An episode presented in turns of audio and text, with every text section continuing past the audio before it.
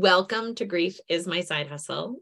I am your host, as always, Meghan Riordan Jarvis, and I have a crazy grin on my face because we have with us today Good Mourning podcast hosts, Sal and Im. Thank you so much for being here. Thank you so much for having us, MRJ. MRJ. We are beyond excited to chat with you. We've been really looking forward to this one. So thanks for having us on your pod. I wish you guys didn't live so far away. I have to say this. I just, um, Australia is really far from Washington, D.C. But if we were closer, I have all these fantasies of like, oh, we should run this workshop and we should do these things. And and most of it's just over here in my head when I'm listening to you or reading this extraordinary new book that you guys just put out in the world. We're getting it right now in the US as this podcast is coming out, but I had it a few weeks ago and I've read it twice. And I, I, this is going to sound ridiculous, but I am so freaking proud of the two of you. You put out a really good grief book. Oh, thank you. I mean, that means a lot coming from you, somebody who is an expert in this space. So thank you so much. And likewise, if we lived close by, we would be going for all the wines, all the coffees in sports. That's but right. we love we love our relationship and you're so so supportive and just such a joy to know so thank you the other thing I want to say is we're all grief experts, right? I mean, that's the thing is that you're you know an expert mountain climber once you climb the mountain and then you know how to do it and you can look back and tell other people who don't know how to do it yet. You know, I have some background in trauma, um, which probably just means I've seen deeper into the cave with some people. But I really think this notion of sort of who is a grief expert, anyone who grieves is an expert certainly in their own grief. And what I love about your book is you guys do this really gorgeous job of telling your stories, about telling other people's stories, and then covering all of what I would say are the real hot topics of what we haven't been told is the truth about grief. There's a lot of topics that we haven't been told about grief, I think. Like, yeah, just researching for the book and listening to our community time and time again, like we just hear the same things, you know. People don't feel seen, they don't feel heard. They're completely unprepared when they are thrown into into grief. And Sal and I were when our mums died suddenly, and we'll get into a little bit about our stories, but it is just grief is that thing that you've got no idea how huge and how life changing it is until you experience it yourself. And I, I do think we all become a bit of an expert once we're thrown in. Well, and I think for some of us, there's also that like, God, it, I really don't think it should have been this hard. And so mm-hmm. I want to leave a trail of breadcrumbs for the other people. And I'll read any grief book someone puts in front of me. I don't find them all as equally useful, but that doesn't mean that someone else isn't, you know, a book I don't doesn't resonate with me doesn't mean it's not going to resonate with somebody else. What I really love about you guys, just in general, is you will tell the truth, the whole holy truth of what it feels like to grieve and in your specific griefs. And you are really willing to say, oh my God, here's what we learned. You're very enthusiastic about the learning. And that I think just makes it like, oh, we all want to learn these things. So again, like I listen to your podcast because I learned from it. I want to ask you guys, um, can you just tell us about how you came into this space, which is, you know, not that long ago for either of you? Im, do you want to start? Absolutely. So I came into the grief space after the sudden and unexpected suicide of my mum, Vanessa. She was 62 at the time. I was 32.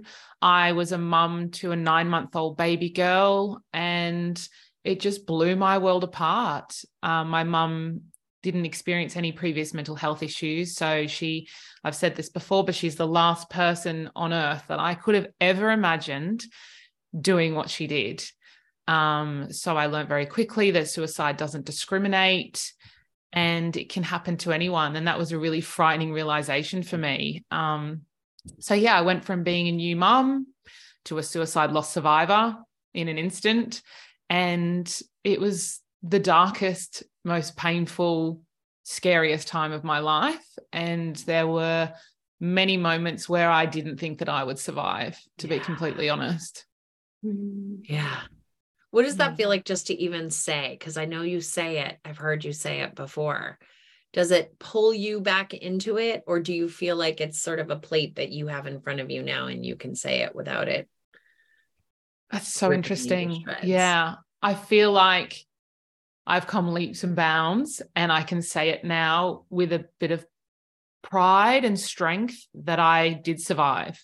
Yeah. And I mm-hmm. have, I will, I don't think I've come out the other side because I don't think you really do that with grief. I think it's something you carry forever. But I do think that I have come out of a lot of the trauma of my grief, which is very different to my grief. Oh my God. And like the Im I know now, because I've been on this journey with you and it's part of our Mm. story, which we'll get into, but the Im that I know now from the Im that I first met is so, so different. You were in understandably such a dark place when we first met and to see how you have coped and come as far as you have. I'm so proud of you because it it's such a traumatic thing to happen.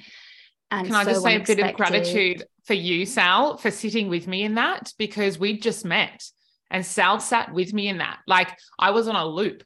All I could talk about was the day and the, the circumstances surrounding what happened and like the darkness and the heaviness. And Sal sat with me in that heaviness. Like, who does that?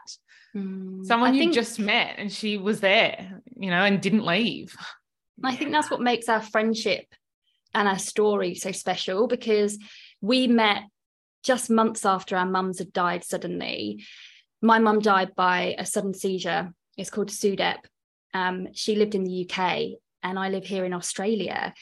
And as an expat living anywhere in the world, one of the payoffs of not being close by is that if something bad happens, like your worst nightmare, right? Someone dying or something terrible happening to somebody that you care about, the payoff is that you're not there.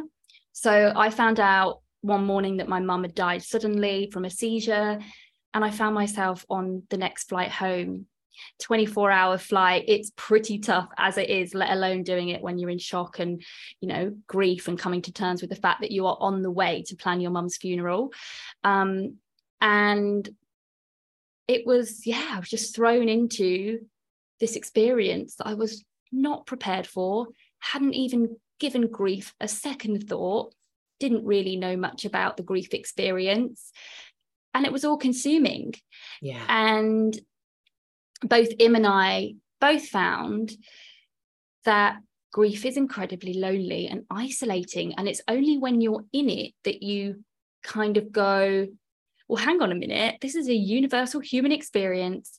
We all go through grief. It's no one is exempt, yet it is like no one talks about it. It's still such a taboo. And this is absolutely crazy. So, anyway, Im and I met at a support group and we didn't really get to chat much, but we both heard each other's stories that we were a similar age in our early 30s. Our mums had both died suddenly, and we kind of vibed each other, didn't we, Im? I was Um, eyeing you up across the table. I remember I was eyeing your wine up because I'd driven and I had a coffee, and I was like, well, that wine looks nice. But I was also eyeing you up as well. Um, but Im dropped me a message on Facebook and said, you know, do you want to like, I understand what it's like to lose your mum young and suddenly, would you like to meet up? And then that's kind of how our friendship grew. But the point I was getting at is that it's really unusual to start a friendship when you are on, in the darkest pain and the deepest grief. It's quite an unusual setting for a friendship to grow. And Im, I'm so honored that I could support you then and now.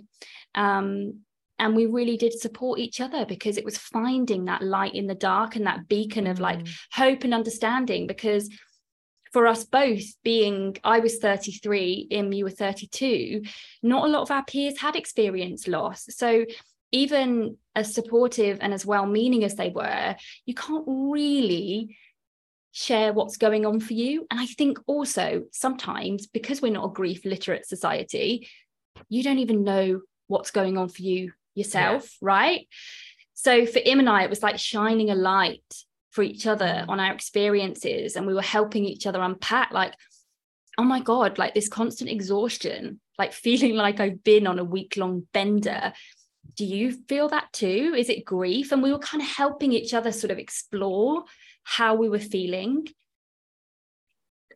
The description of it like almost makes me a little bit teary when you you guys in the book tell your stories and there were pieces in both of them. I think the the sudden loss, that very specific trauma of of just going from a world that you understand to a world that you don't understand at all anymore and what that does to your body and your brain and mm-hmm. how hungry you are for someone else to say i get that right because mm-hmm. it almost feels like they're like planting your feet back on the ground and one of the things that happened that I've talked about a lot when my mom died suddenly was that I just had, I think I said this on your podcast, I had this ruminating thought that it was my fault. You know, it was just mm. literally like, oh, Meghan, it's your fault she died because I was with her. And I knew also it wasn't my fault that she died. And so when people only stood on the right hand side of me and they were like, but it's not your fault, I was like, so mm. I'm all alone on the left side where I actually believe it's my fault. I know intellectually it's not my fault but I also mm-hmm. believe that it is.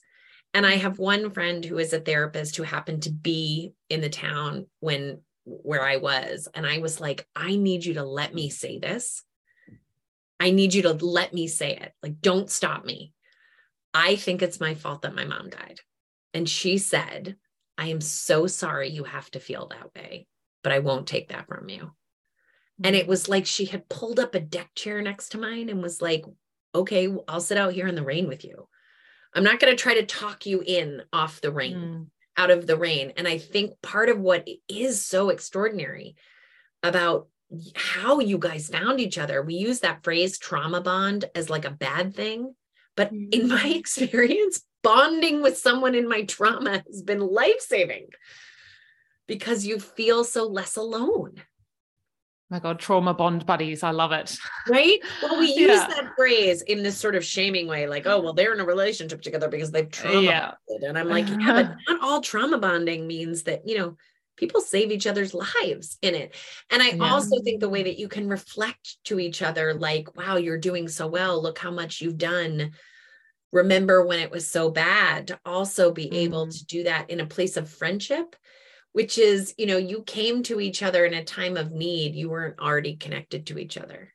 Mm. you, you mm. didn't you weren't disappointing each other by not doing the things that you used to do. We didn't have those expectations of the relationship.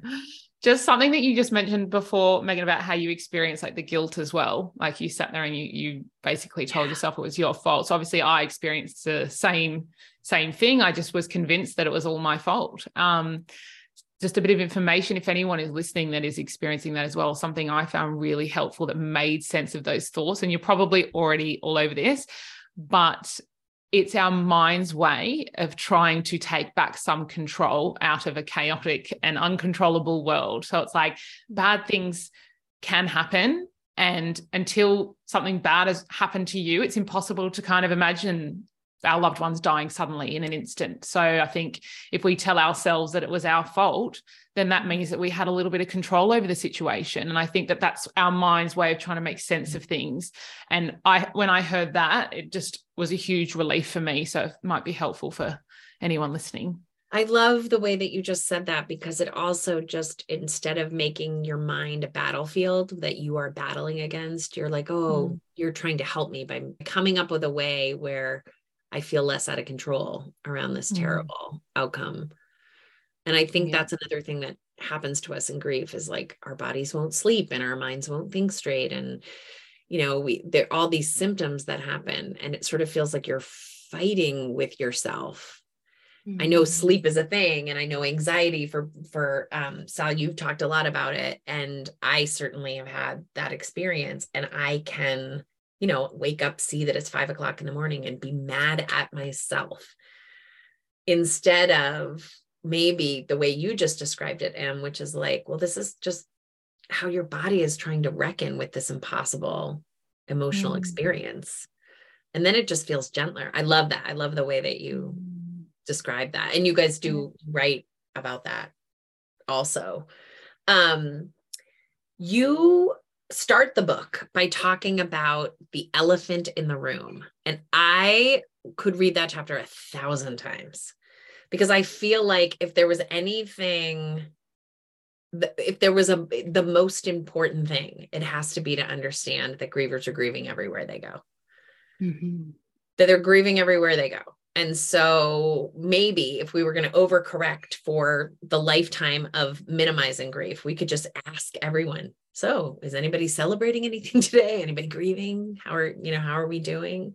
I wondered if you because it felt like such a rich chapter do either of you or both of you have examples where you were in a room and you were the elephant was sitting on you and people were not naming that your moms had died and it made it oppressive? Has that happened for you guys? Oh so many times.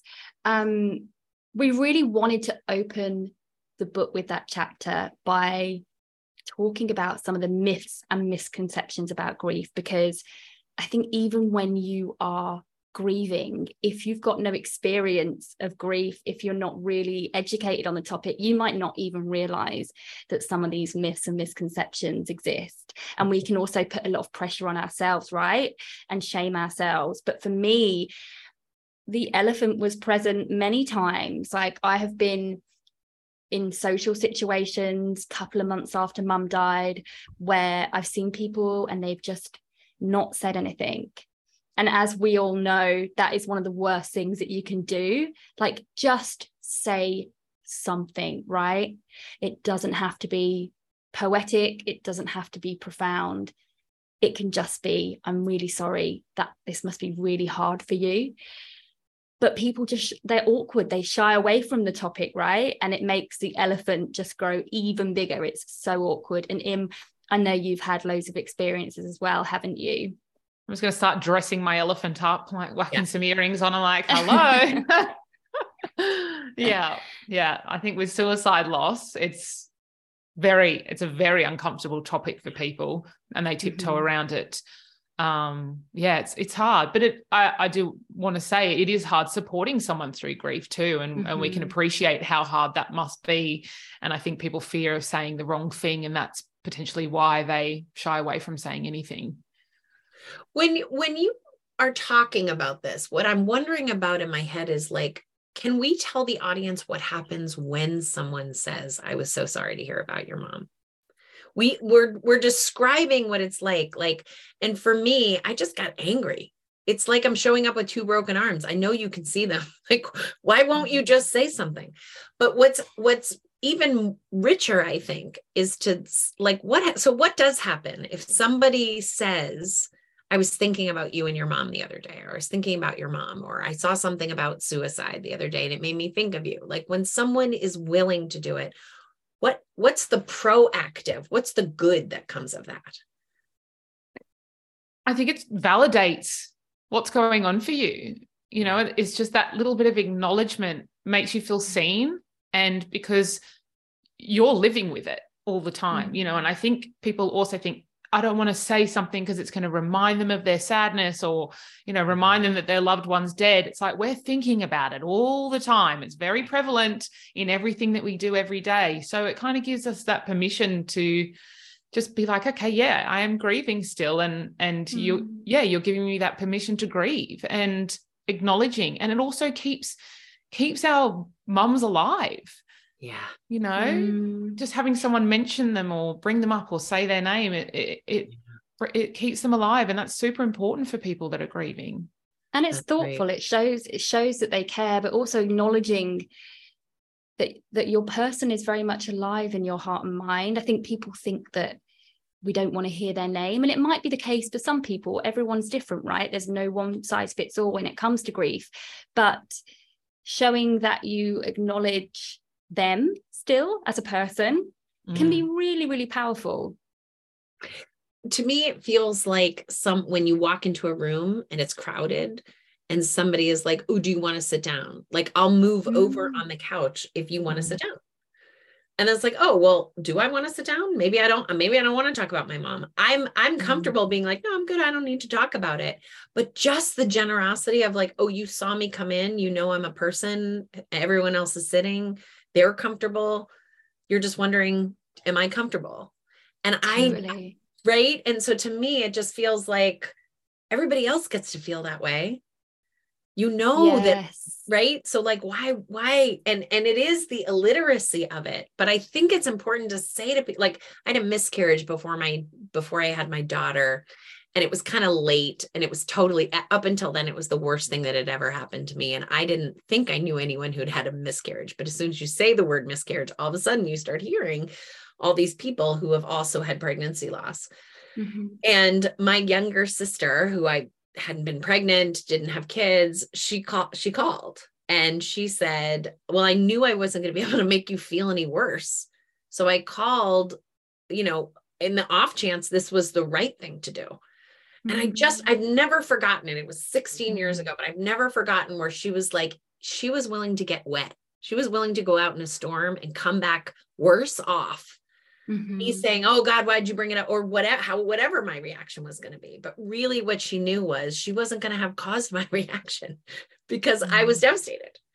She was just coming into the tent, right? And that we want that. We just don't want to be alone in that tent. And that's what it sounds like when you guys write about your friendship. I mean, I think I wrote down the page somewhere, but the cutest thing is that you show your first text to each other and it's so cute. It's like yes date text. We're so polite. And I was like, oh, fuck me. Wow. yeah, yeah, now it's just all swear words.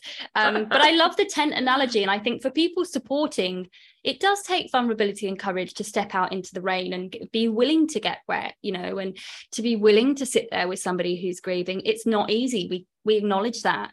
Um, it is a brave thing to do, but it can be so powerful. And to have that space, to have that acknowledgement of what you're going through it's it can be invaluable to somebody who's grieving as you as you know Yeah, and I think it's how we change the culture, right? Is like doing awkward things. I mean, I use this example all the time, but like sex is super awkward, right? I mean, it's just super awkward. It's like, do they want to kiss me? Do they not want to kiss me? Like somebody has to move through the awkward in order for the good stuff to happen. And we don't say to 17 year olds who are going through their first kiss, like, well, it was awkward. Just don't like, like leave them alone for a couple of months. Don't call them you, you know they may be uncomfortable like we don't we assume that there's going to be intimacy on the other side and the thing that i think your friendship really shows us and and has been extraordinary for me is there is this kind of profound intimacy around the emotional experience of loss that can be you can find yourself in it right i mean to me that's what your podcast feels like is these really mm-hmm. profound and intimate conversations because most people don't come into this with just an academic mindset. They come into it with their own personal expertise of having gone through loss. And that's what you do too mrj and there is so much power in storytelling and connecting over our vulnerabilities and our shared experiences of loss. And that was one of the things that im and i found when we we'd meet up and when our friendship was growing and we'd have all these long chats about grief. God forbid anyone who overheard what we were talking about hey they would have been like these girls are such fun. Um, but we really longed to hear more stories about the realities of loss because mm. we aren't grief literate as a society. So we don't hear what other people are going through very often. And im and i were like well if we're going through this and we're isolated in our loss and and we're craving to hear other people's experiences and other people's raw truths then surely there must be loads of other people um, who are craving the same thing too. And it was, we launched the pod like two months after we had the idea for it. And it was like we just opened a gateway, didn't we, in to so many other grievers who were just like craving to hear really authentic conversations about the realities of loss. I remember the exact moment that I found my first podcast episode where I could semi relate to the woman. I remember trawling podcasts, just looking, I was like, suicide loss, sudden mother loss, like trying to be really specific and niche to hear that someone else has gone through this because all I needed to know that I was going to be able to survive.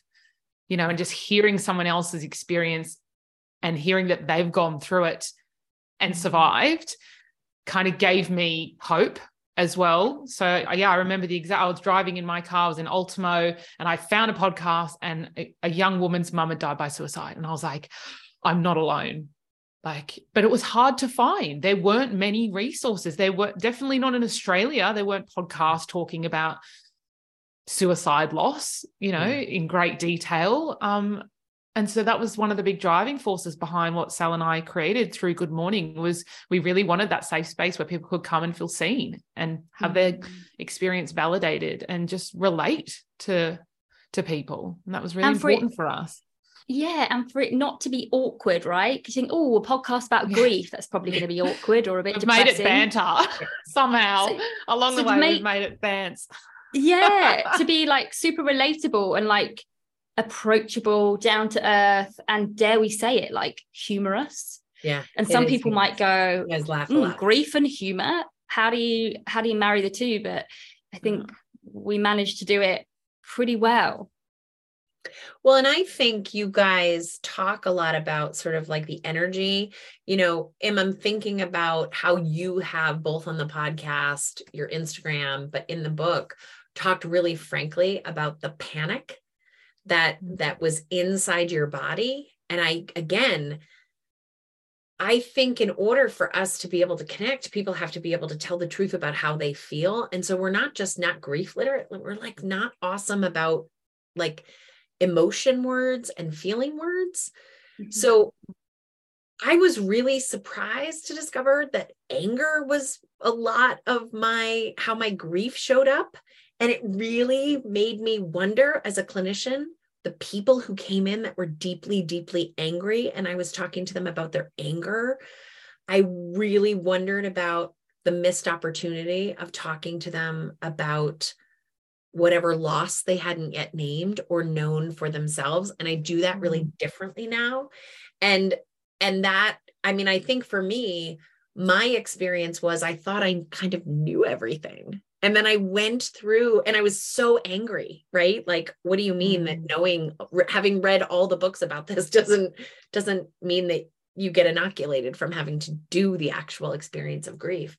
But when I came out, I was like, I got to tell the people the things that I now know from the inside because I wasn't telling them. I thought I was telling the truth, but there's a truthier truth. And I'm just thinking about, you know, you, Im, you talk about panic and the energy in the Mm. body. Can you talk a little bit about that? Like what that was like for you and how you how did you manage it you know you were a mom to a tiny little one like what what did you do to survive I was, I was so angry too, Meghan. And that was one of the strongest emotions anger and guilt, which really took me by surprise. But the anger was unbelievable. I just remember like I could feel it searing through my body. I wanted to smash up the house. Like I still have days where I'm so too. angry.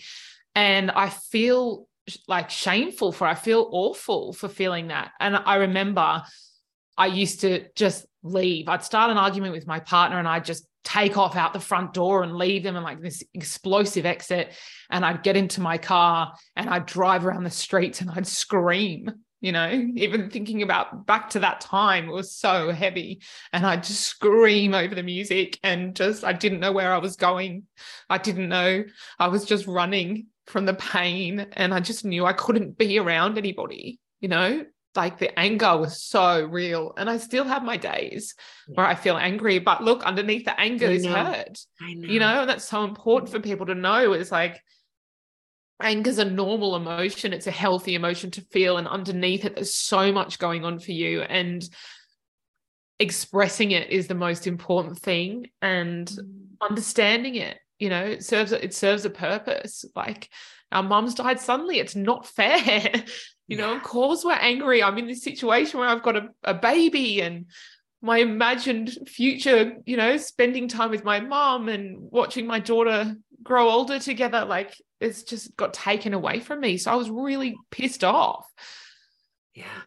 But coming into like the energy i think i've not lucky, but I think something that helped me a lot is I was diagnosed with generalized anxiety disorder when I was 17. So I had quite a complicated upbringing and I never put the two and two together and I never identified that perhaps I'd been through smaller traumas before and never processed them.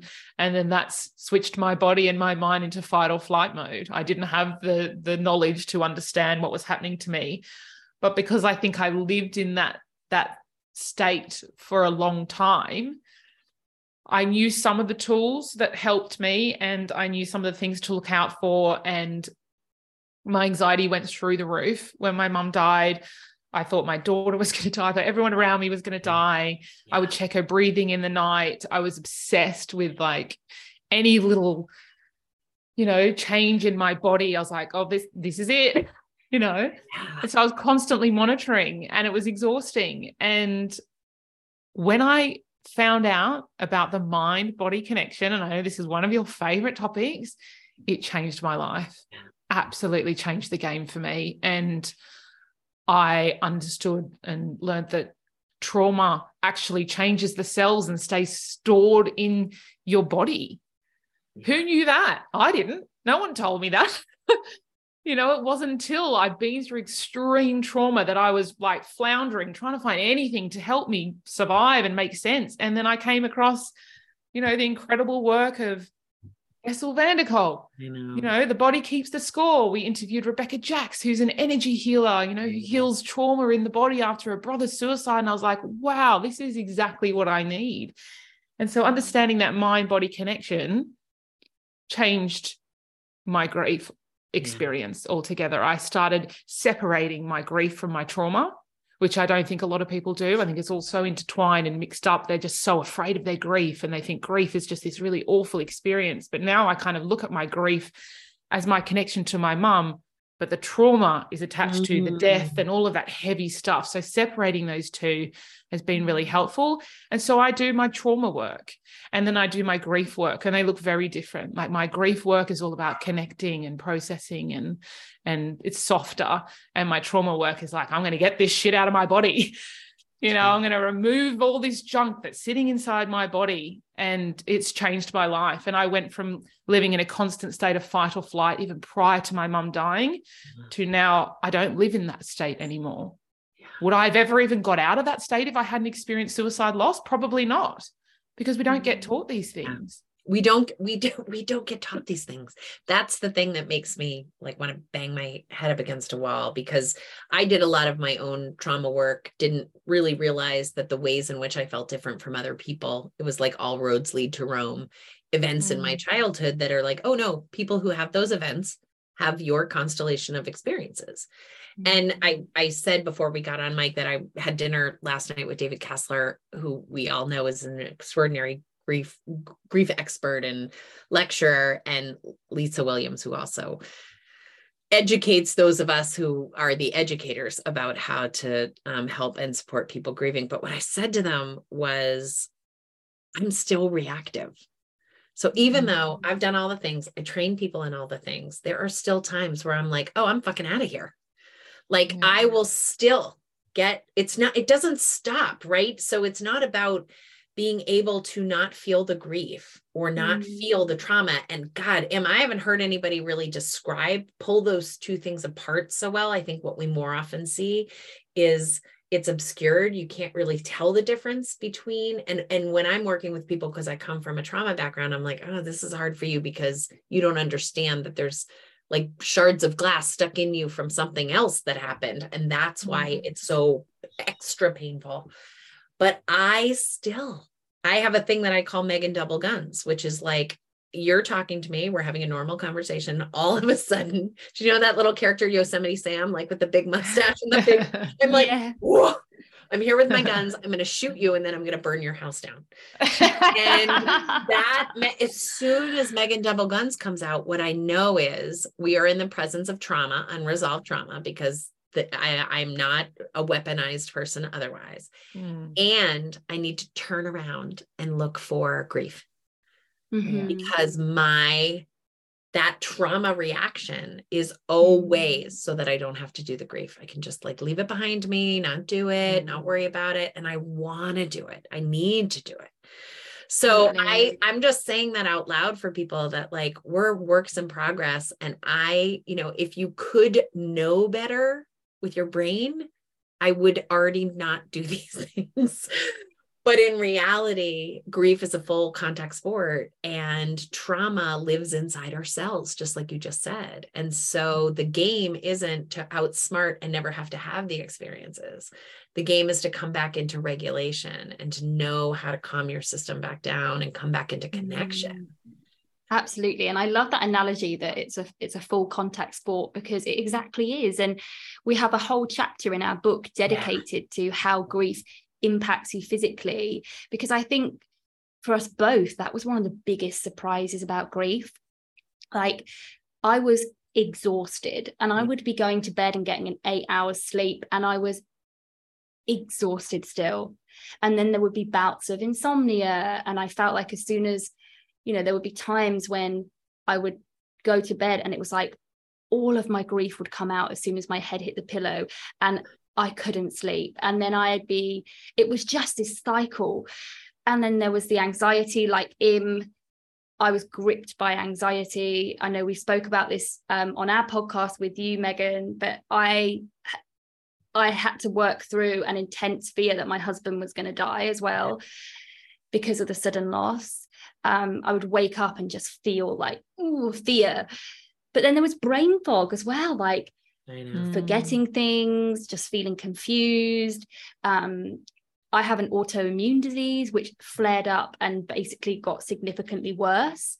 I had a blood test about a week before my mum died, and then another blood test a month or two after she passed, and it, it had progressed significantly. Yeah. And we had to up my medication and things like that. And you just don't realize how much it's impacted by grief. And I think a lot of people think they don't connect the dots. Yeah. And that's why it's really important for us to talk about it in the book and share our experiences and really deep dive into not only how grief can impact you physically, but the ways that you can help yourself. Because it is, like you say, it's a full contact sport. And, and people just often think, oh, grief, you know, it's just sadness. But oh my God, like, nah, it's so much more than that. I remember as well, and I think this is important to highlight, but I remember Sal feeling like there was obviously something else wrong with her. I remember you thinking that oh, your yeah. your loss didn't classify as trauma or traumatic as well and it totally did and i think learning that has been really helpful for you to be able to connect those dots you yeah. know i think you thought you had to go through either suicide or a homicide or something for it to be classified as traumatic loss. But we learned that it doesn't yeah. necessarily work like that. A sudden death is traumatic, a mm-hmm. premature death is traumatic. Like trauma can be, you know, whatever the experience anything. was for you, it's traumatic, you know? That's a really yeah. good point, Im, because I, I absolutely did. I thought my experience was a kind of low key not not a traumatic qualifier you know and yeah and so we might dismiss how we're feeling because we're like oh yes. well you know I shouldn't really be feeling that way because you know I didn't go through a suicide or you know a, exactly, a homicide yeah. I think also, I mean, I think conversations like this are really important because I think it's difficult when you are in a space that you haven't been emotionally before. Like you're having a birthday, mm-hmm you've been to other people's birthdays they're excited or they're sad so we have some sort of like conception and i don't know what we think we are supposed to feel when you get a phone call from the other side of the world that your mother died. I don't know what we think that is supposed to look like, but it never is inside. And the brain immediately starts to fuck with you right? So it like starts to try to cut off you forming memories and you start to so in the in the experience that i have of sudden information mm. i also sometimes have a little bit of shame about how i behaved. Because things like when i was in high school we learned that my grandfather died and my first thought was like oh i'm going to miss my high school orientation and i was like what kind of shitty mm. person am i except you're not a shitty person. Your brain is not doing what it would normally do mm. in terms of formulating thoughts.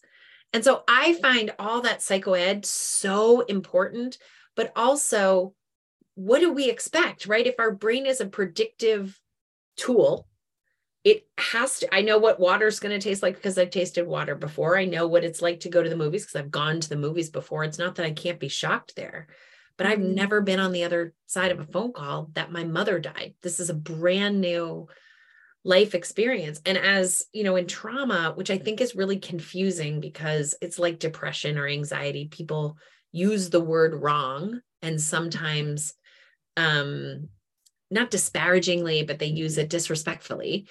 Mm. Trauma is just a thing. It's just an event that happens and it could be Mm. anything. You know, I tell this story in my memoir but my mom used to leave us in the car because it was the early 80s, because I'm older than you guys. Now you would get arrested for this now, but you didn't then. She would leave us in the car and she would go grocery shopping. But one of the one of the formative events of my childhood was that a teenager died, and then we never talked about it anymore. And so I just didn't I like it's a lot to learn and as a nine year old that kids can die. So my Mm. mother would go into the grocery store. She was probably in there for 30 minutes, but it felt like half my life. And I would watch that door open and close, freaking terrified that somehow she had gone out of my sight and she Mm. was going to die. And then we were going to be trapped in this car. And it almost makes me laugh because it's so irrational, except what it really makes me want to do as a grown up is go to that car and take that kid out and hug her and talk to her because Mm. that happened so many times. So, how many people sat in a grocery store parking lot and would describe that as traumatization? But it was for me. It was Mhm. it, it wasn't a car accident. It wasn't, you know, no one was trying to kidnap me. I was just sitting safely in a car. And my mom did it a hundred times, and every time was it was worse than the, the beginning. Mm. And so that's the thing I'm always careful to say is trauma is not something horrifying by someone else's de- definition. It's a thing that happens that you code inside your system with that fight, flight, freeze, threat response. Mhm. Mhm. And it, that meaning stays inside you. And that's how you get Mm. traumatized. Thank you for Right? for saying that because it's that is so validating because I think for Im and I, like Im mentioned earlier, she she had a difficult childhood and I had a difficult childhood as well. And it's again another thing that we kind of trauma bond over jokes, we connect over. Um, but we I think it's only since losing our mums that we've then realized that the, that we've also gone through other traumas in our lives. Yeah. You know, my brother was severe is severely autistic and uh in his teenage years developed severe mental health problems and schizophrenia and i used to have to lock myself in my mum's wardrobe when he was hallucinating and like hitting my mum and things like that and again you think it was traumatic i was like 10 but at the time i didn't class it as trauma No, and it's it only just what now. It's what happened. Yeah. Yeah. Mm. But when you think about it from that Bessel van der Kolk, like that meaning is still inside your body. that Mhm. meaning is still you know in there and so it can get triggered by Mhm. and then you have these responses where you're like oh that's a weird response response to have Mhm. but it's there inside of you. One of the things that was really so we have this teenager die and we never spoke about it again. And one of the things that you guys just mentioned which i just think is worth telling the audience like when you have a sudden death if you're per, if you're waiting at dinner and your person is 15 minutes late you are the person who has already grieved is planning the outfit they're wearing to the funeral what music is going to be playing you know like we have written your eulogy and when you show up we might be like fuck you. Fuck you. Oh my god me through it." yes. And i have had to explain that to people. Like listen it's actually totally reasonable for you to be 15 minutes late but i also just need you to know that i will have planned your enti- my husband in particular where and and this is something i wanted to ask you guys about because i know you do this for each other. I know you are a tether. I know you send each other texts because you show them sometimes on your instagram of like hey i'm having a griefy day or but i really think that one of the things that is so important is that when you're in that moment where you're having your is to is to reach out to somebody so that you're not alone so that you say to someone hey i need you to know that this is what's happening right now. I need you to like i am in a really dark place with this. I'm sure there's an explanation but and because i think that's the legacy of loss is that you spend weeks you know it's if my kids get sick I am like, well, they probably have leukemia. And I understand that lots of people do that. But when I say they probably have leukemia, I mean inside my body, I am quaking with the terror of, I am already in anticipating the loss of my child. I'm grieving them in this moment. I'm not just mm-hmm. feeling afraid, I'm feeling petrified. Yes, uh, I can relate to this so much. I don't know if you do this one as well, but I then start imagining what my life would look like without them and how I wouldn't be able to cope because I've already been through the loss of my mom. And I start just snowballing into yeah. so far into the future of like, I actually wouldn't be able to survive another thing going wrong. Yeah. And then it's just absolute panic, and sheer terror yeah. that there's so much at stake. Like, right. and all they have is like a little cold, a long, not that many years oh. ago. My youngest is 11. And when he was like two years old, we were going up to my parents' house on Cape Cod, which is this gorgeous beach and um, the previous years we had my mother had organized a photographer. So we had these beautiful black and white pictures of my other kids. So we're going up and my husband and i are like we don't need more black and white portraits to hang in our hallway. Like i don't even like those. So my mom's like do you want the photographer? And so i just say no. And then that night i have a nightmare that my son dies. And i wake up in the morning and i'm like oh my god if we don't get those photos, he's probably going to die. And then I don't say anything about it because I know how crazy it is because I live on the planet. I know that my brain is being crazy. So I don't say anything. And now I'm snapping at my husband and he's like, What is going on with you? And now I don't want to hold the baby because I'm like, the baby's probably going to die. I shouldn't become so attached. It's not funny, but I feel it's, like so important because you guys are laughing because you know exactly what I'm talking about. So finally, I say to my husband, who is, by the way, the world's best human, I say, I need you to know, I just need you to know what my brain is doing to me. I need you to know. This is the math equation. And his response is like, well, then why don't we just get those pictures? Like, if that's gonna and then of course when he says it, I'm like, we don't need those pictures. But when mom died, I had so many crazy thoughts like that. So many. Mm. And the PTSD ones that are like, it's your fault, they come and go. Mm. And I think people are like, oh, you're better. Look at you. You put makeup on your hair. Like, you're better. You're writing books. I am better. And I live with PTSD. I live with trauma. And so yes. there are days, particularly at night when I'm tired, and I will put my head on the pillow and it's right there. Mm. It's your mm. fault she died. So then I have to, t- I, what I do is I text my best friend I text my sister and I text, oh, I tell my husband if he's in front of me and I say, I just need you to know, like those shitty thoughts are kicking my ass today. Mm. And, you know, I just told you off mic that we went to go do my mom's jewelry the whole week before. I was reliving all the things that I believe I should have done, you know, because then she wouldn't have died. And so it's just sort of this little like epidemic. And I think people think, well, you know, time goes by and you get better and the grief goes away. And mm. I think in mm. reality, it's how we're talking about it, which is like comes and goes, right? And I think we get better at managing it. You know, like mm. I was in the shower mm. yesterday and I was going over the conversations in my head of leading the days leading into when it happened. And I was back there again, but it's not as all consuming. I can right. I can step out of it again. Whereas in the early months, I couldn't step out of it. It was just mm. constant, you know. So I have gotten better at managing that. And I guess doesn't necessarily get easier over time, but you do, it does become more manageable when you do the work. You know, well, and I think you're a little less afraid, right? Like I used to be like, mm, this yeah. is, I'm going to die from this. Like, I, you know, I'm curious for you, um, because I always ask people this question, you know, some things that grievers say are like, well, you know, my daughter was only six months, or I had twin boys who needed me.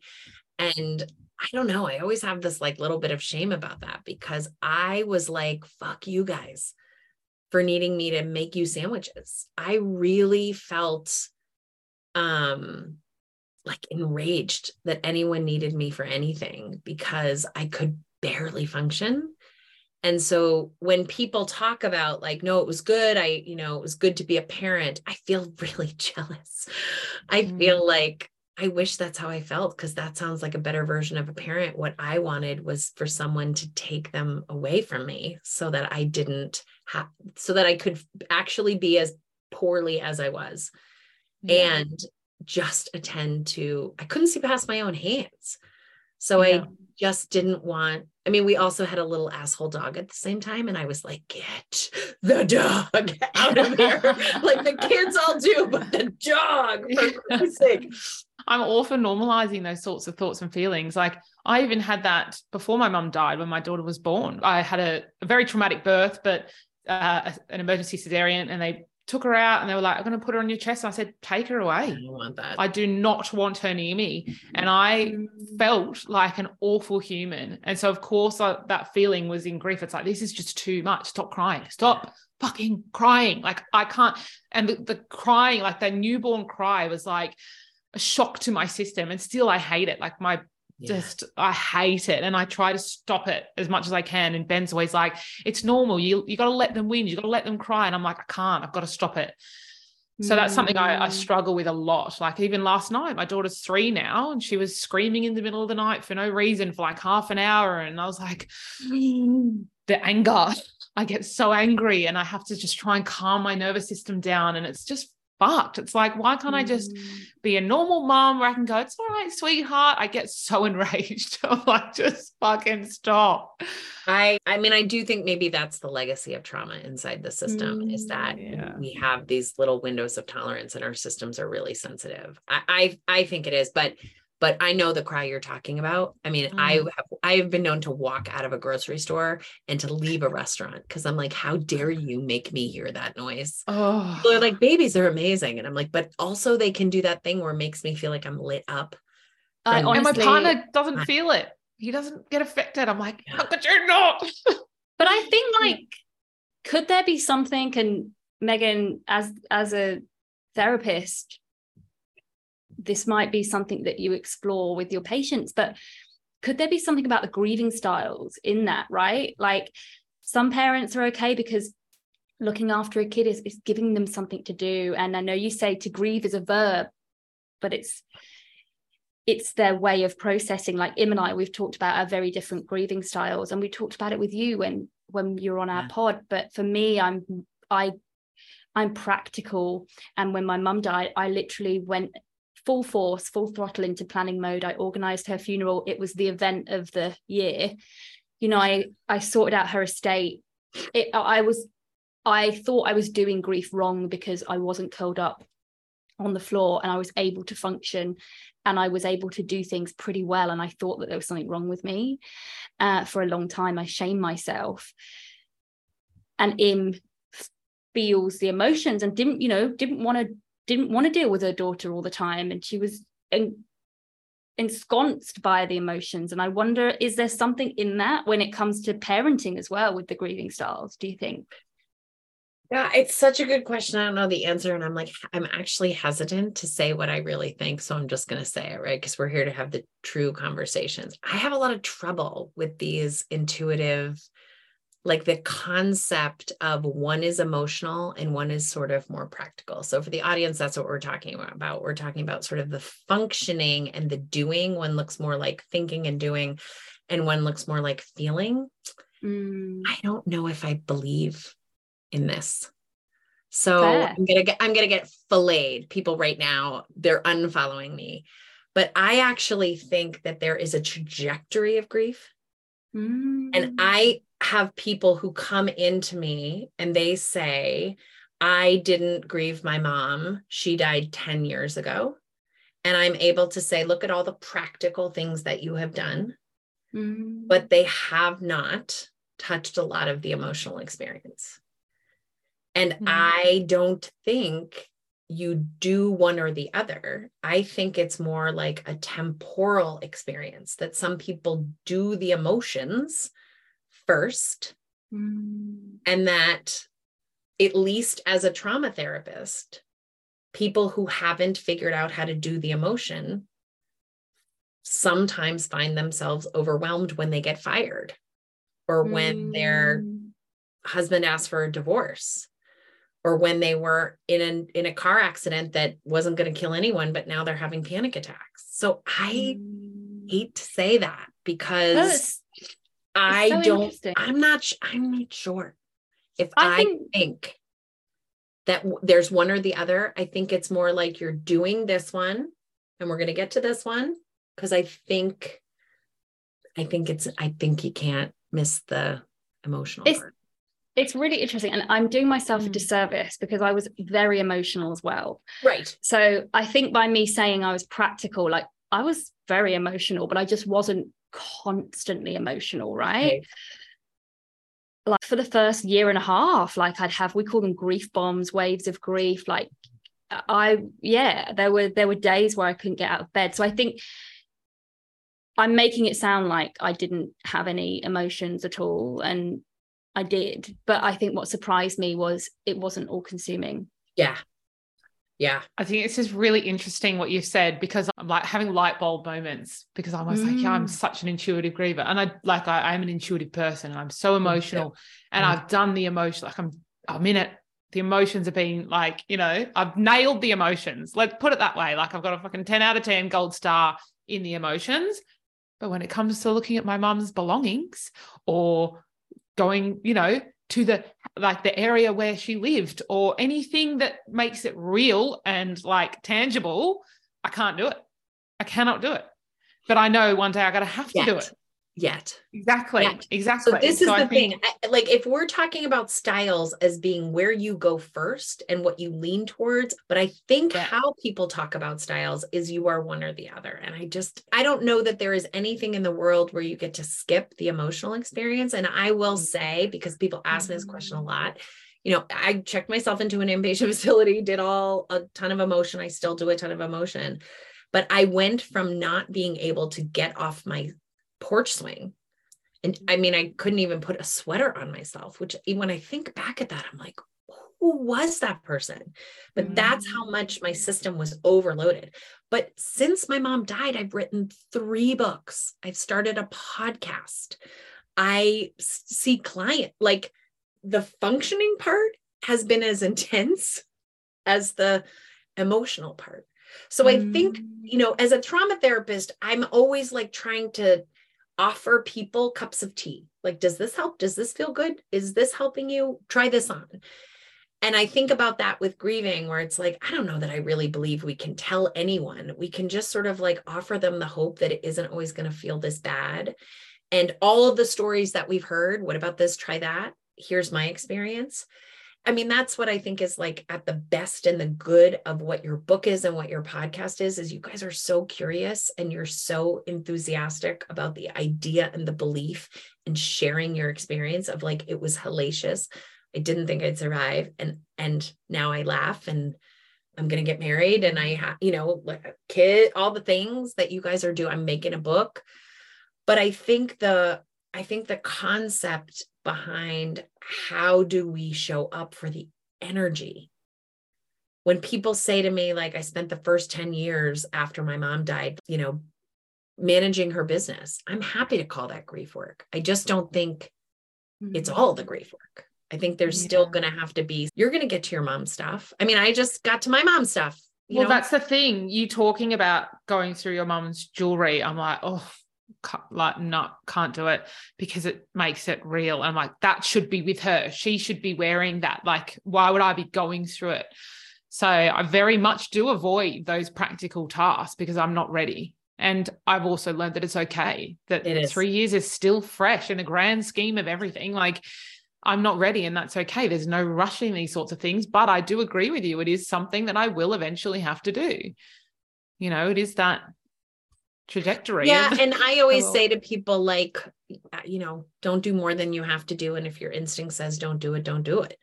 So Mhm. even when people are like but you have to you know there's a lot of ways to solve that problem. Like you might not have to. When i was cleaning out my mom's house which i was ready to do but it was during covid when i was cleaning it out i opened my dad's closet and all his fucking clothes were in there and he had died 2 years before. It never occurred to me that all his clothes were also in the house And I just stood out in the hall and called my husband and was like, this is a bridge too far. I can't do mm-hmm. both. I, I am prepared for that for my mom. I can't all my dad's shoes and belts. I just couldn't, I mm-hmm. couldn't even look at them. And my husband was like, no problem. He had no feeling about it. But I do always say to people, have to is really relative. And sometimes we're pushing ourselves. And if the wisdom inside your system says you can't do it and no one's making you do it, there will be a day where you can. And it might be 20 years from now, mm-hmm. but it might also not. The way that we feel right now always changes and shifts and some of the jewelry that my that my sisters and I went through, you know, I sat with my mom's body after she died and my mom wore the same jewelry every day and so there were these bracelets and these rings that were part of some of the PTSD images. And my sisters were both like, You want this jewelry. And I was like, The hell, I want that jewelry. I don't ever want to see that jewelry again. And my little sister, who is the size and shape of my mom, put it on. And immediately the images of them being on my mother's dead hand were gone. Like I can't even really conjure them up because I now see them on my sister's hand.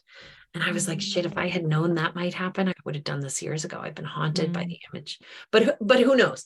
Maybe it only happened because that was the exact right moment, right? I mean, we can mm, only just show up for our work that's in front of us. And that that had to get done. It was time. And I had put it off as long as I could.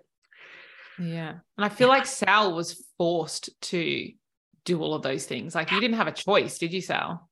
No, I didn't. I had to clear a house out and I only had a certain luggage allowance to bring stuff back to Australia. So I had to be ruthless. And I wish now that I'd kept more of my mum's things. I've only got one item of clothing that's hers. Um, I've got some jewelry. I haven't looked at the jewelry for years. I've seen loads of psychics and they mention like wearing her rings and I just I just can't. So even though mm. I have confronted it, it was and like Im said it was it was just out of I had to. I didn't have a choice. But um I really wish that I'd had more the luxury of time to be able to keep some things instead of just shoving things into bin bags and you know going to the tip or to you know the junkyard to to throw them out so yeah, I haven't met a single person that has no regrets about the stuff either, though. Mm. You know, mm. so it's interesting because when we live all on the same block and we talk about this, you know, I'll come to you because it's pretty there and it's, I think, maybe less crazy than this country. I have this fantasy of like having a conference where people can come and they can learn about all the paperwork so all the paperwork that you can do ahead of time to make the stuff easier and all the paperwork that you can do ahead of time to make choices about your body easier. I just think that the concept also has to be said, which is you're going to have regrets. You're going to do some of this wrong. You're going to throw shit mm-hmm. away that you didn't know was going to matter to you and it's going to hurt you. And I'm watching the clock. I'm terrible with time, but I'm keeping you way too long because I never want to stop talking to you. Can I ask one question before um because I don't know, it's like a question that I want to know. How do you miss your moms now? Like what what is the thing? We talked about it when I was on your podcast. I miss my mom when something great happens.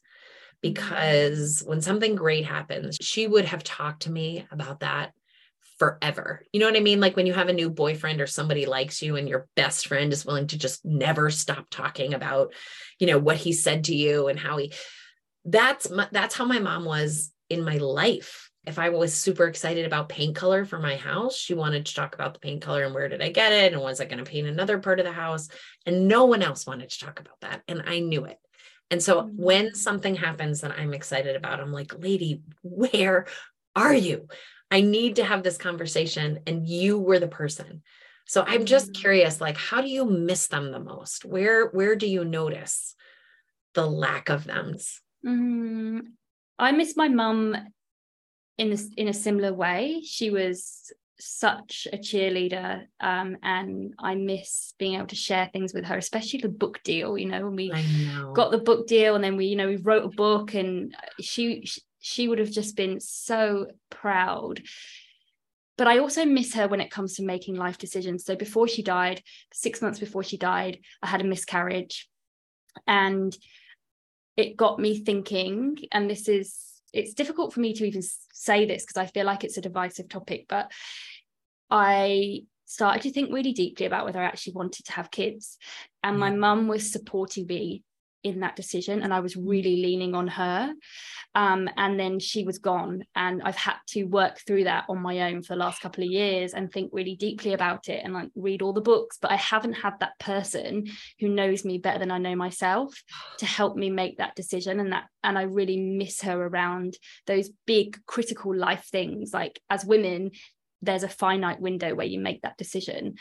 And I've had to stick to the decision that I feel is true to me but I haven't had her guiding me, and that's been really hard. I miss her, especially around Oh, that.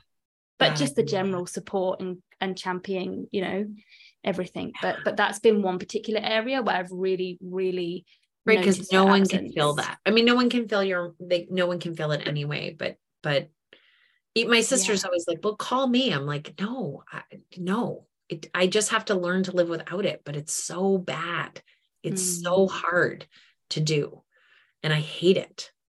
Mm. what about for you Im do you have a Yeah, I miss my mum in the mundane yeah. moments you know i miss her on the on the wednesday that i have off and it's sunny and we go for a picnic with my daughter you know just the really simple moments. And i don't feel like i have anyone in my life that i, I do that with. Yeah. you know it's such a huge loss like just going for lunch or going down to the beach and sitting on the sand and chatting and watching the waves. And yeah i just miss those everyday connection moments with her and also uh, around my daughter. Like every time she does something i just want to share it with my mom. Every time she started to like bring home drawings of her and grandma which is just a whole nother whole nother thing that i'm trying to come to terms with but she's yeah she's only three. She's nearly four. And she's starting to grieve for my mum. Yeah. That's really hard. Um yeah i miss her for that reassurance that i'm doing a good job as a mom um yeah it's hard. Like i think i miss her most now that i'm a mom and there's conversations that i want to have. I feel like if i'd had her in my life when i was a like i had it for nine months obviously but like now that i'm out of the newborn bubble yeah I I see the world differently. Having a child, I think, does Totally. change your outlook on some things. And I feel like our relationship would have gotten a lot deeper and I would have been able to see my mum as more of a human being. I think and I- right. Miss that I don't get to have that experience yeah with the maturity that I have now since becoming a mum. I feel like it would have changed our relationship in a lot of ways. And I would have been able to sit back and go, I'm sorry for being an awful teenager. Like that must have been so hard for you.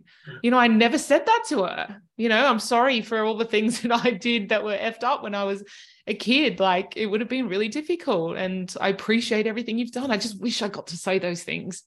Yeah. So I miss her in all of those moments. That really resonates with me because mm, I- I was difficult for my mom when I was in my early 20s and I didn't try to not be difficult. I let her know that I didn't like her choices and I mean I was just trying to find my own way. But it is there's something about how hard it is to raise kids and how hard you love them that just makes the mom role make a different kind of sense, you know. I don't know. And I my mom had double the, I have three kids. My mom had six kids. And so I did a fair amount of being like, just explain to me again how you kept us fed. Like, I don't even understand how you made the food. She didn't have a microwave, you know, like what the hell? But I was just getting to the point of being able to be like, I have so much respect for what you Yeah. did and how hard it was. And I liked that. I liked where we were. And I wanted to thank her more. You know, I didn't buy her birthday presents when I was 15, but like I liked buy yeah, I liked honoring her because I didn't do that forever. And I I am pissed. I am Yes. pissed that I don't get more of that. Yeah, I feel like we're at that age now where we just really appreciate our moms and we want to hang out with them. We want to like, you know, just do things that they want to do, all the things we didn't want to do when we were in our 20s and, you know, early motherhood. Like I just, yeah. I wish that we get to be who we are now with our moms and for, for them to get to experience, you know, where we're at in our lives. And but again, we wouldn't be who we are now if we hadn't lost our mums. And it's a funny one. Like the whole book is bittersweet. And I know you you feel exactly the same, Meghan. Like it's it wouldn't be here if it wasn't for them, but it's also something that we wish they were here to experience with us. It's hard. It's all hard. And yeah, I mean, we grow these whole parts of ourselves. Like when I moved house after my dad died, I was like, wow, he doesn't know where I live. Mm. Well, he's also not alive, but like somehow living in a house that he never knew I lived in is so complicated. I'm going to leave us with this thought because somebody said this to me and I just it sticks with me that there is a way that that women who have lost their mothers mother each other that we show up with a kind of understanding about what that ache is like that is not the same. You mm. know, you have this whole chapter in your book about envy, and I always call it like the math of loss when people are like, I see a mother and a daughter, I see like, God forbid, like several generations. And I'm like, how, why, oh, oh. like, why do you get that your people longer than I had my people? But I am aware that there are other ways in which people who are not, I'm not even like close to, show up for family events or significant things or give me advice. And the odd thing is the grief community, you know, I text Claire Bidwell Smith when I'm like, oh my God, you know, this thing that happened and I don't know what to do because my mom's not here to ask. And, you know, she had all of her kids before her mom died when she was, you know, basically a teenager. Mm-hmm. And she's, mm-hmm. and her text will be, I get it. And I'm mm-hmm. like, that's right. That's what my mom would have said. Like, I get it. It's hard. Being a grown up is hard. That's what she would have said. Something like that. Or I'm sorry for you. Yeah. So I just really appreciate these conversations. You guys, we told some truths today. Some I've never said that about. I don't really think there's intuitive versus instruction of, you know, but I did it. It's out there now. I'm going to get in trouble, but I we're really... going to go rewrite our book. yeah. well, this is what makes for interesting conversation, right? If we all had the same opinions, it would be boring. So it's been a yeah. really educational and, as always, MRJ, a very insightful chat. You, you the best. The best. You are the best. I'm sorry, I just blew our time up, but I, I'd, I'd stay here until we like slept over.